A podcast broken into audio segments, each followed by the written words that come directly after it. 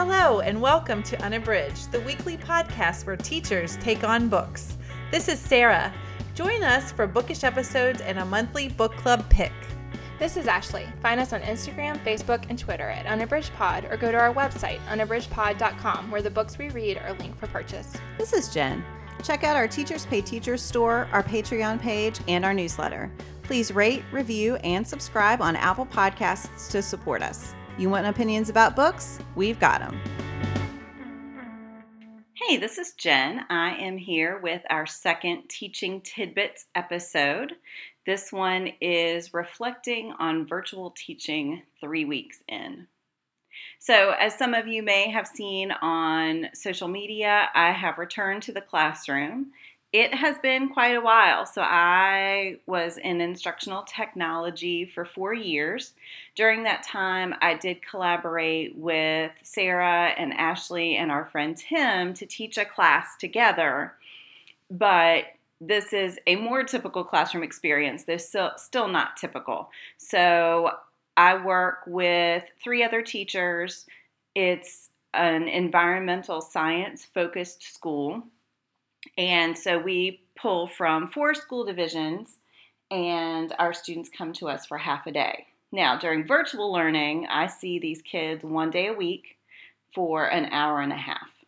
And so it has been quite a challenge, just both because I'm rusty and because the situation is so, so different from the norm. So, I want to share five conclusions I have drawn after reflection. I do not want to put myself out there as an expert or say that these principles are universal, but I do think they're probably applicable to a lot of virtual situations. And the first thing I want to say is just I have come to realize that virtual just cannot be the same.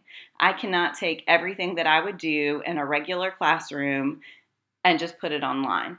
I'm having to make adjustments pretty frequently just because a lot of our students have to have their cameras off for various reasons, some because of Wi Fi, some because they have other people in their house that not an invasion of privacy, but they just prefer to have their cameras off.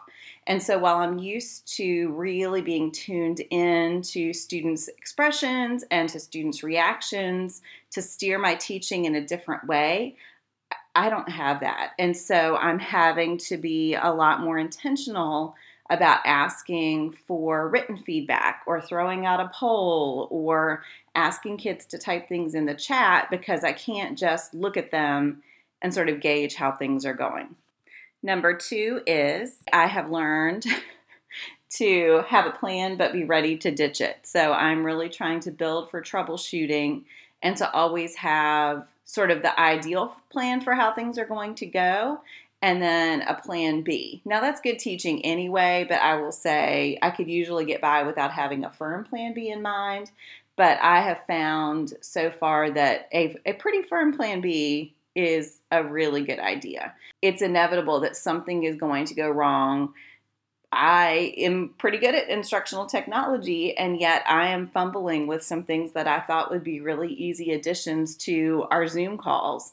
And so I have just had to be able to adjust very quickly and just to be really honest with the kids about what's happening. Number three, I think one thing that I really appreciated was that the team of teachers and I decided to focus first on building a community that does not mean we didn't have content from the beginning. So we started with a project that we just sort of threw out there that gave the kids a chance to learn, to meet each other and to learn each other and to get to know us. We started to get to know them.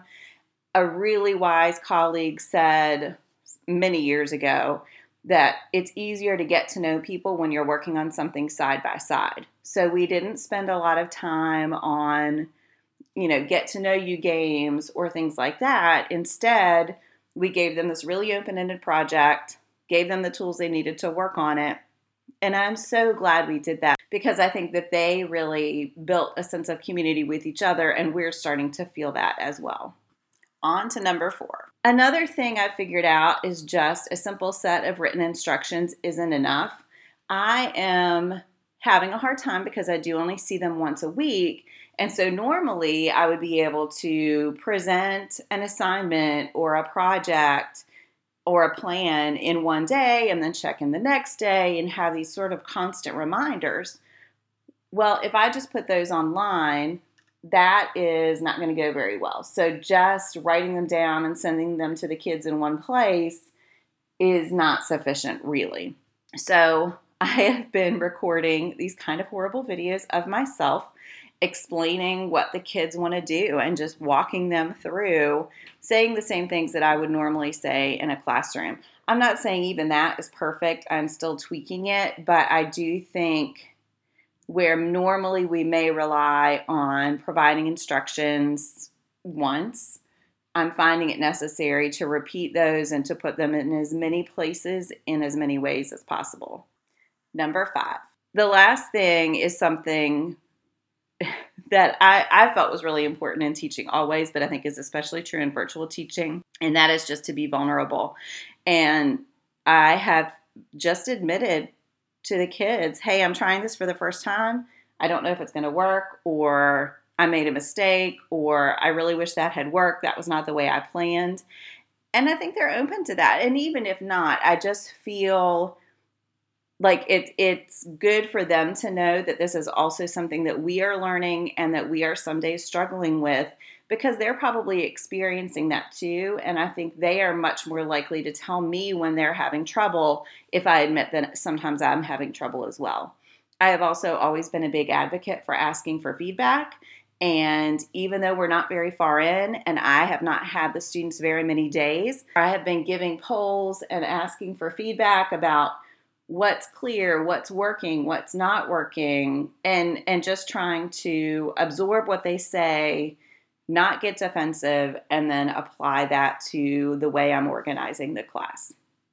I don't think anything I just shared is earth shattering, but I'm definitely thinking and taking notes every day and working through the best way to do things, knowing that it could all change and that we could go back to some form of blended learning sometime soon.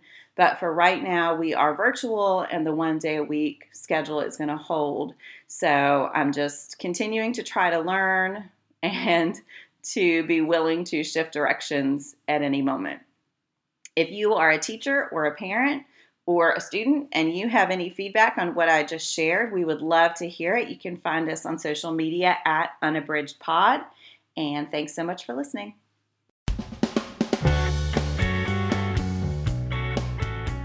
Do you have comments or opinions about what you heard today? We'd love to hear them. You can find us on Instagram, Facebook, and Twitter at UnabridgedPod or on the web at unabridgedpod.com for a list of ways to support us. We'd like to thank Jared Featherstone, who composed our theme music, Strings of Light, and Katie Amy of Amy Photography, our podcast photographer. Thanks for listening to Unabridged.